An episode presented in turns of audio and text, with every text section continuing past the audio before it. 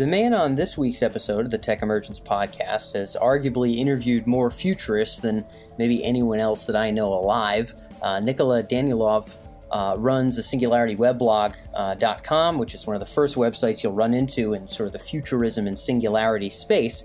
And while at Tech Emergence, a lot of our in person interviews have focused on executives at companies like Baidu or Yahoo and other public organizations using artificial intelligence, Nikola's had the pleasure of interviewing a lot of the world's finest futurists. Ray Kurzweil, Vernor Vinge, even researchers like Marvin Minsky uh, have been on Nikola's program, and I speak with him about what sort of trends he's aggregated, if any, around what he thinks are the technologies that are dragging us farthest into sort of a transhuman future uh, both in terms of sort of positive transitions and potential threats, as well as uh, any writings or, or uh, research that he's seen on what a better future might be with all of these emerging technologies. It's easier to imagine a dystopia than a utopia. Utopia itself is sort of a turnoff in many regards, but what might be our best shot? Maybe who's pointed in that direction? So I run off these questions and more with Nikola today, someone who's aggregated a lot of insight interviewing many of the world's finest futurists. So I had a lot of fun with this interview. I hope you will as well.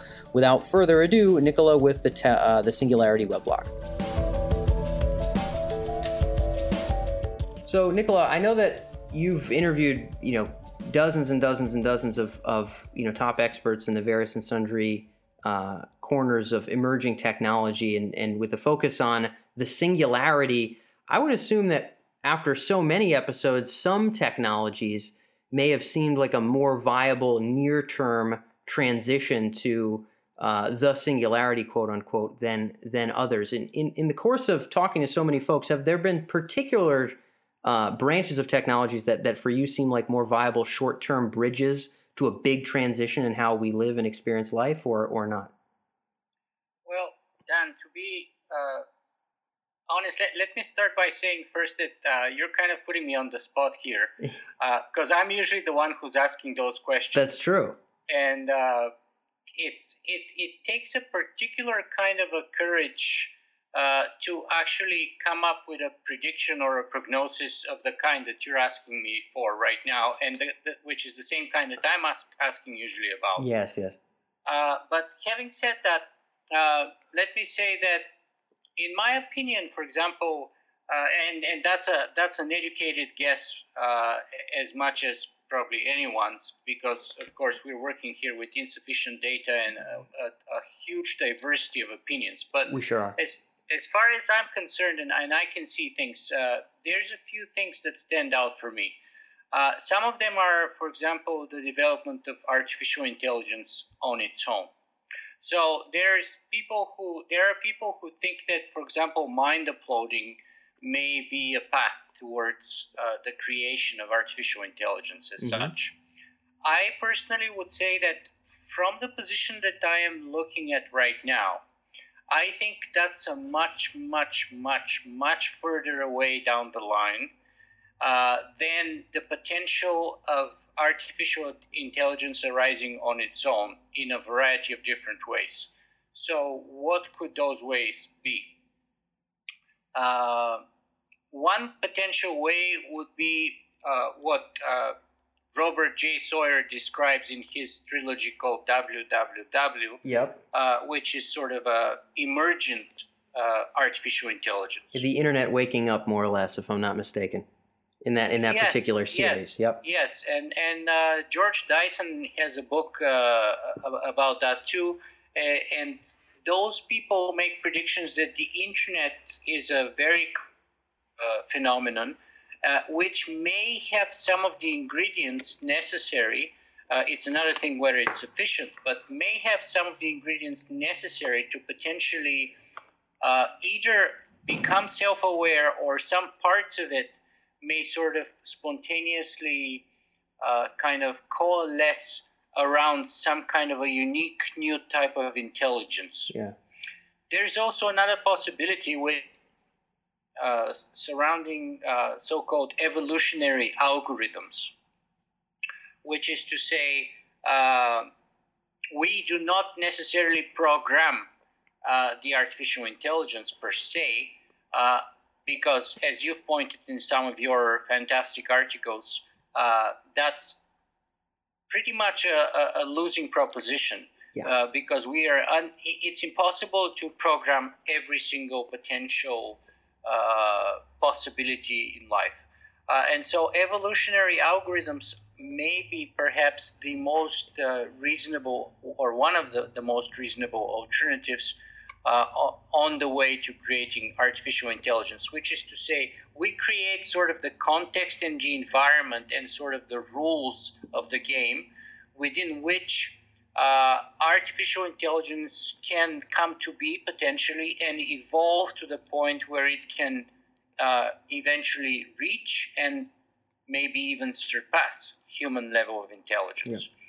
Yeah. Um, another uh, potential way of bridging the singularity is the sort of the, the merging uh, uh, potentiality, which both Vernor Vinge and Ray Kurzweil often talk about. Mm-hmm.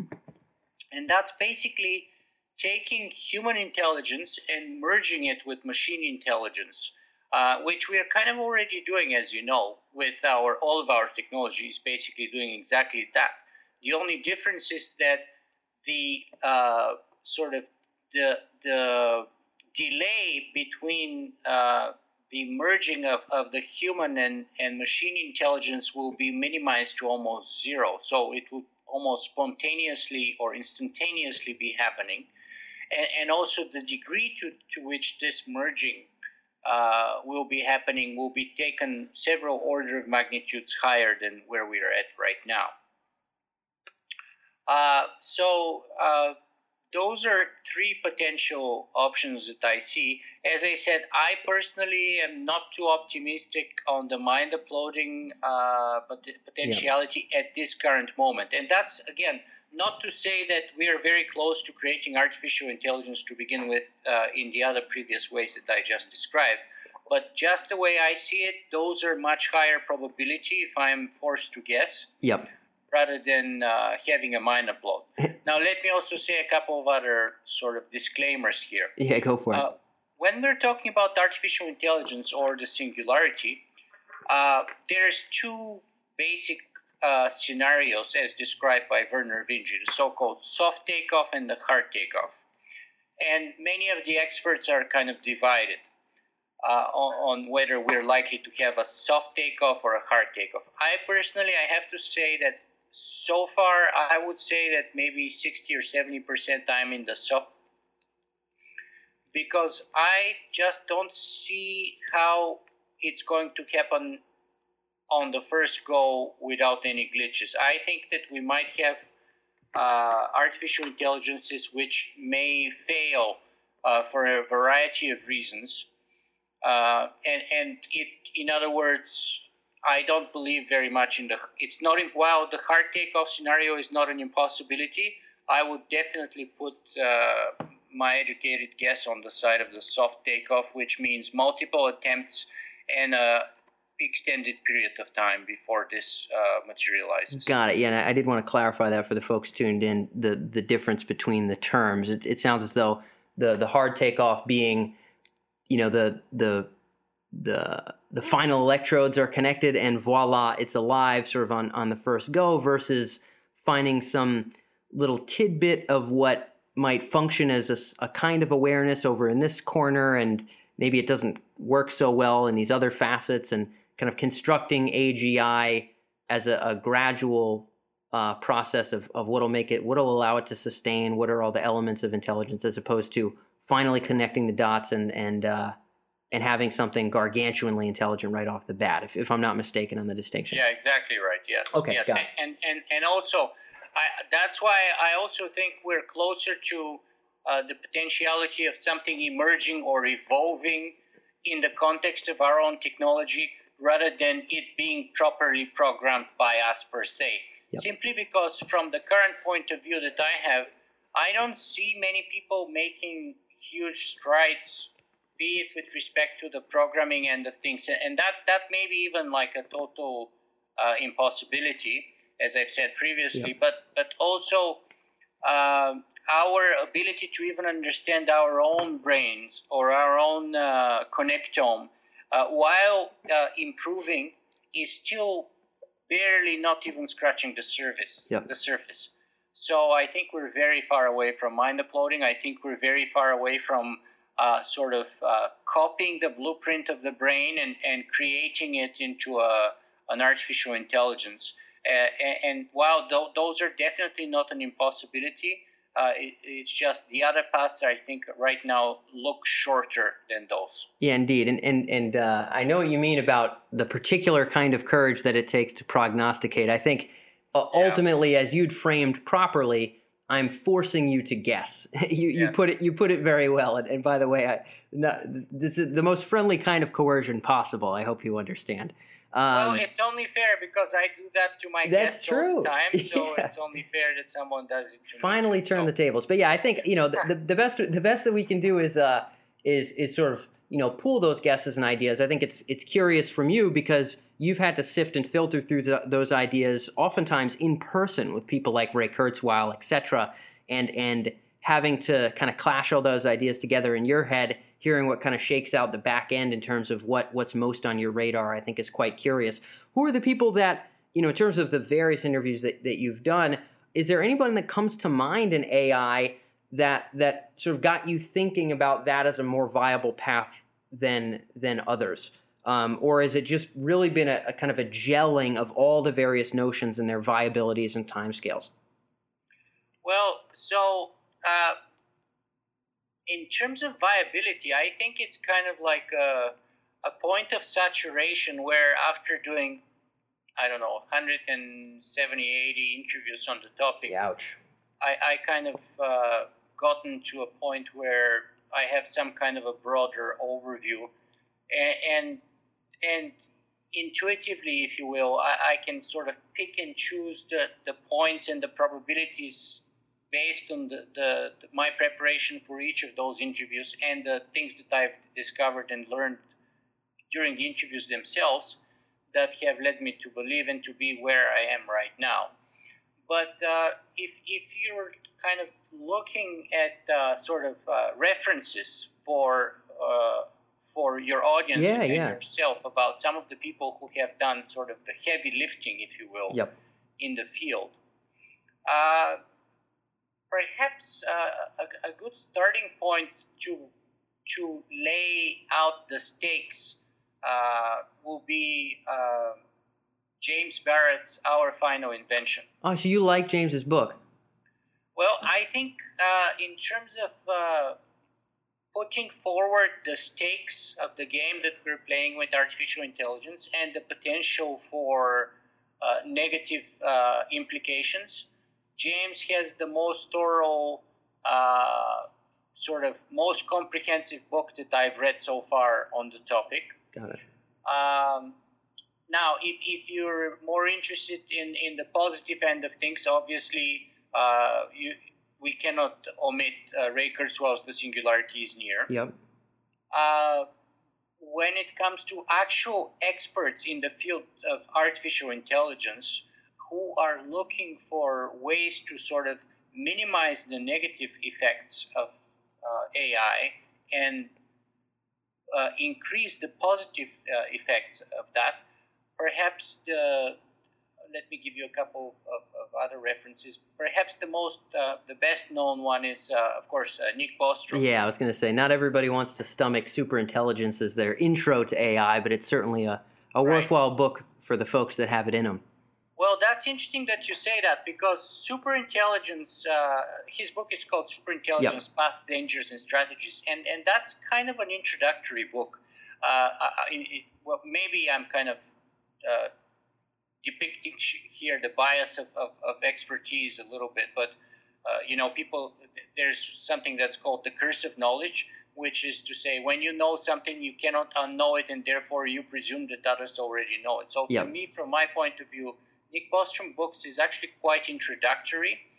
It sort of lays out the land, uh, and it's not it's for the non-expert. So I think it's a good start. But if you are really into the field of AI, I would recommend uh, Roman Yampolskiy's uh, latest book. Uh, that's called Artificial Superintelligence: A Futuristic Approach. Uh, and I think that's probably a little bit more specific, a little bit more expert and scientific uh, in its kind of both uh, aim and, and, its delivery. Uh, and what am I missing here? I, I think those are those are those are all good good good, good starting points okay yeah. yeah. yeah roman was a good interview on the on the program here as well i actually have yet to read his book but we did chat about some of his his research i think bostrom stuff for for clar- clarity's sake um, uh, in, in terms of the, the, the, philosophical breadth of, of sort of the perspective and, and maybe the way Bostrom writes uh, at, uh, may may not be everybody's cup of tea for you know, a, a, nighttime read, maybe as as much as James' style and the way he lays out his chapters. But um, but yeah, I think it's perfectly. I mean, in terms of if you're the general educated public, I think could pick up super intelligence if uh, if they were congenial to it. So it's good. Oh to, yeah, and what I'm missing here actually is to say that it helps to actually look outside of the box of, of the actual experts in the field and uh, read some of the science fiction writers uh, who have a huge spectrum of possibilities and diversity scenarios uh, kind of covered in their work. And I would recommend uh, the work of people such as uh, William Hertling, for example. Uh, obviously, we can talk about the classics like uh, the stuff written by Arthur C. Clarke, for example, or Asimov, or something like that. Robert that. J. Sawyer is fantastic. Yep, he's still around. he's he's up there in Carl, Canada. Sorry. He's a Canadian like yourself.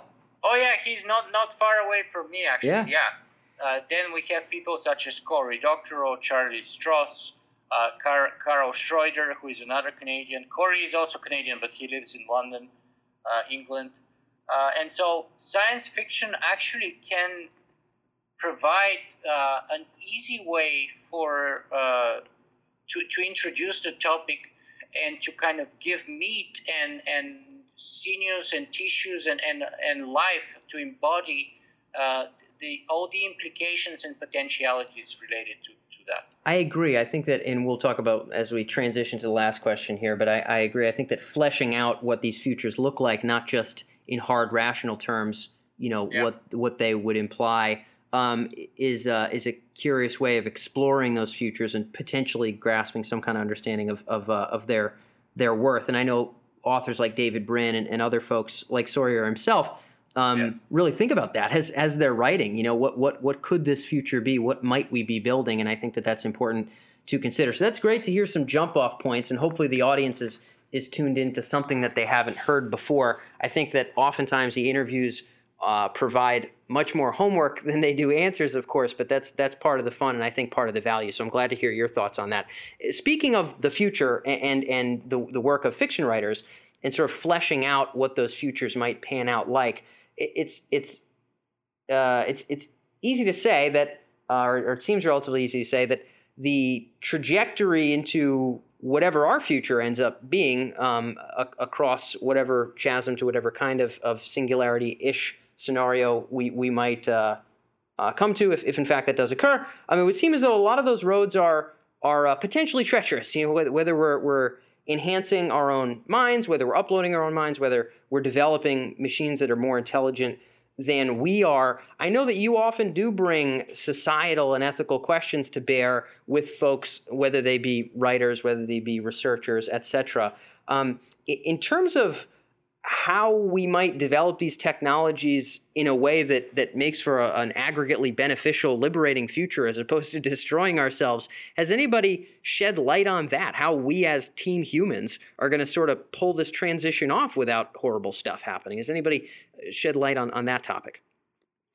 Well, basically, uh, I mean, the the sort of the the the what is it called? It's called the Oxford Martin School of Future Studies, where Dr. Bostrom uh, is the director, and, yep. and you have uh, other amazing researchers such as Stuart Armstrong, uh, Anders Sandberg, and, and, a number of other is devoted to, to doing research on, on that topic. Yep. Uh, and so I would refer again to, to the work and research of those people. And they're particularly interested to existential risks. Yep to ranking and prioritizing them and, and hopefully diminishing the, the probability of each of those. Um, there's also a, a new recent uh, think tank that was uh, funded by Elon Musk, uh, which is also headed by Nick Bostrom, together with uh, Max Tegmark. Yeah, Future of Uh, Life which- uh, Institute there. uh, Future Life Institute, something like that. Yep. Yeah, and, and they were the initiators of a couple of uh, important recent uh, uh, petitions uh, with respect to artificial intelligence. The more recent of which was uh, not to arm artificial intelligence. Yep. And uh, was calling on both governments as well as scientists to not uh, get involved in, in research uh, of arming uh, AI Yep. which which was uh, which is of course very important. Uh, so I, I think uh, those are the, the people I would uh, recommend. Perhaps I can throw in another brand new book that I'm kind of starting to read right now. Yeah, go for it. What are you digging written into? by Michael Anissimov, uh, called "Our Accelerating Future: How Superintelligence, Nanotechnology, and Transhumanism Will Transform the Planet." Michael was formerly associated with uh, the Singularity Institute, which was uh, later renamed MIRI, Machine Yeah. Intelligence Research Institute, and has done uh, important work uh, for a few years uh, on the topic. So uh, his book is also uh, very interesting and relevant. Um, I I don't know. Sounds sounds pessimistic to me. Uh, what what sounds best? No, no, I'm just saying we're talking about risk and how we're gonna pull it off, and you're like, man, I uh, I don't know. Well, the, reason why I hesitated here is this. Okay, so I have evolved personally from the view of the singularity as a single and or the most probable potentiality of our future. And what do you mean by that? So basically, I think uh, Karl Schroeder put it best on my show uh, when he said that the singularity is a lens, right? So if you're a futurist and you're sort of putting forward an attempt to predict the future, uh, basically what you're doing is not predicting the future. What you're doing is laying out future scenarios, and then you're putting certain probability of, of the likelihood of it, each of them occurring. yeah, And then as events unfold, you're basically trying to put them on your tree of potential futures and see which one starts to be panning out as as you as as expected. Yep. So it's more about laying out all the possibilities and the potentialities and then seeing where the events take you rather than predicting where the events will, will, will go. And so in that sense, the singularity, the way I see it right now, why likely possibility is only one of a variety of future scenarios. As Karl Schroeder said on my show, the singularity is a lens, but it's very useful if you're a photographer to have more than one lens and to switch uh, your lens every once in a while, especially when it comes to the future. Uh, and and and therefore, I think we should be able to consider scenarios that go beyond uh, the singularity or, or sort of supersede it altogether. yeah. I mean, I, I, I think that I think that there's uh, there's certainly futures where we don't get there.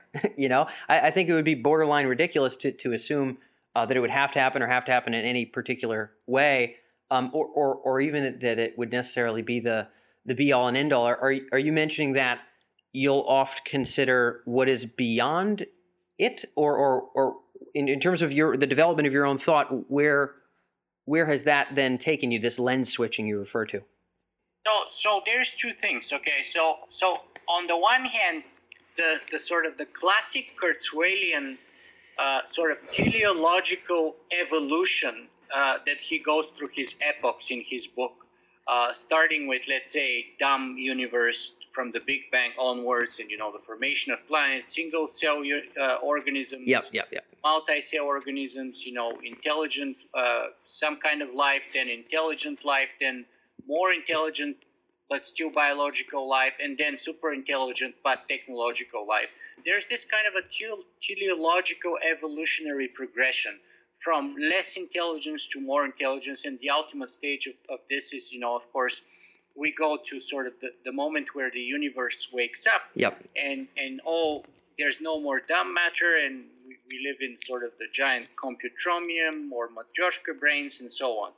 So that's one way of seeing the future. It's very teleological and it's very kind of easy and straightforward and convenient going from less intelligence to more intelligence. Yep. I used to embrace that a couple of years ago. Now I've started to, to see that from an evolutionary point of view, for example, I don't see the trend from less intelligence to more intelligence. Let me tell you what I mean by that. Hmm. We don't necessarily look at the bacteria, for example. We may be smarter as individuals than bacteria, but we are not necessarily more evolved than a bacteria. In other words, not all evolutionary paths lead to greater rather than lesser intelligence. In fact, you can find a number of uh, uh, organisms which had de-evolved uh, brains and lost them in uh, as they have evolved uh, forward into the future. I mean, having a brain is very expensive. It requires lots of energy to maintain. It's kind of bulky. Uh, it requires very specific uh, kind of uh, small spectrum of, of perfect physiological conditions to sustain it going. Yep. and so it comes at a high price and the benefits may or may not be necessarily clear there. So, for example, what you're losing at the individual level of intelligence, you might be able to make up at the collective level of intelligence. So, individually, I may be smarter than bacteria, but bacteria is no less evolved than me, and collectively, they're able to adapt to, for example, penicillin or other antibiotics that we use to wage warfare on them very successfully. Uh, and uh, if you look at uh, other examples like bees or termites and so on, each of those individuals doesn't possess much intelligence, but for example, termites are able to create amazing architectural uh, stuff with their uh, uh, ant hills and stuff like that at the collective level. And, and it's kind of very weird how you can sort of take intelligence from the individual level and push it one level up to the collective if you if you know what I mean. Yeah, yeah. And so I have started to see that there is not necessarily such a straightforward teleological progression from less to more intelligence. That there's many paths of development. So, for example, in the future, we one potential future scenario is that we might be able to uh, build spaceships the way ants build ant hills and that doesn't necessarily mean that we're going to have to have a singularity and or greater intelligence as individuals but there could be certain conditions which provide a rise in the collective level of intelligence of our species and therefore collectively we might be able to accomplish things which individually we're not capable of doing Huh. Okay. So and, and and so this is just alternative lenses of the farther future that exactly. don't necessarily imply. Now, might this might this imply some lower level of human augmentation? Might this imply none at all? Just better collaboration through one way, shape, or form. What what were you thinking there? Well, I to be honest, I haven't quite crystallized my argument here, and it's kind of uh, evolving in, in its own as I kind of learn and, sort of discover uh, more ideas on, on, on within that realm. But uh, evolutionary biology helps a lot uh, uh for this. Um, uh, Richard Dawkins' book, The Selfish Gene, helps a lot. And for example, there's an argument that he makes that uh, you know we human, our intelligence serves only one purpose, and that's not us, but our genes. Yeah, the preservation of our genes. Yeah.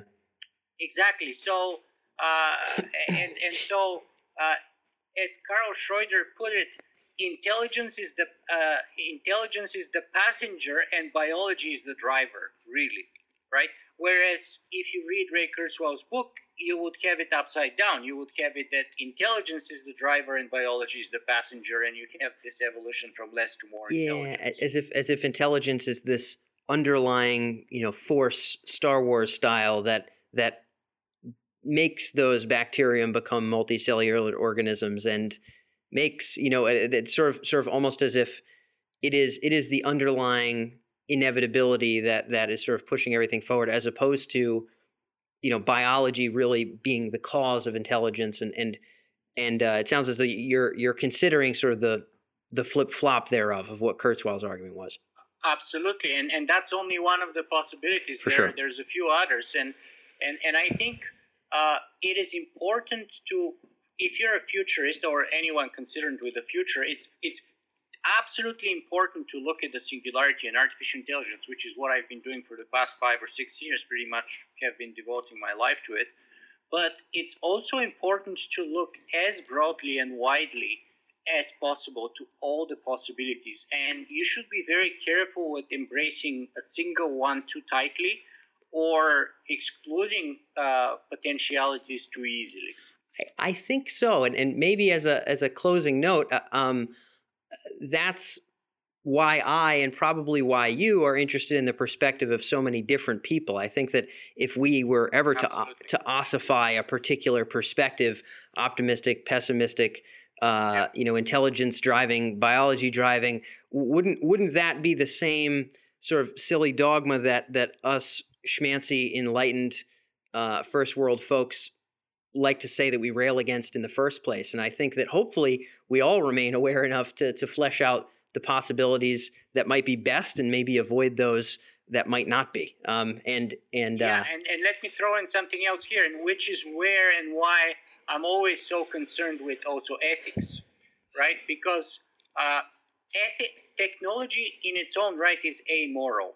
For sure. But but what we uh, use it for, how we apply it, is a moral choice. It's yeah. a moral, right? And and that's why it's so very important to be cognizant of the implications of, of our actions of the choices that we make and the fact that those are ethical choices that actually in the context of the 21st century may uh, push us towards extinction and or as carl sagan put it uh, populating the universe uh, and, and so that's why we should not forget uh, the importance of ethics i think no, and, and man, I mean, I, I think that we're the aren't these the ultimate questions? I mean, if it is sentience and consciousness and intelligence that that holds moral weight, isn't the creation and expansion of that and leveraging of that in whatever direction it goes isn't isn't that the ultimate shebang ethically? Um, you know, and and and uh, shucks, uh, ho- hopefully there's a, a, lot more ardent thought about that. And folks that you had mentioned, like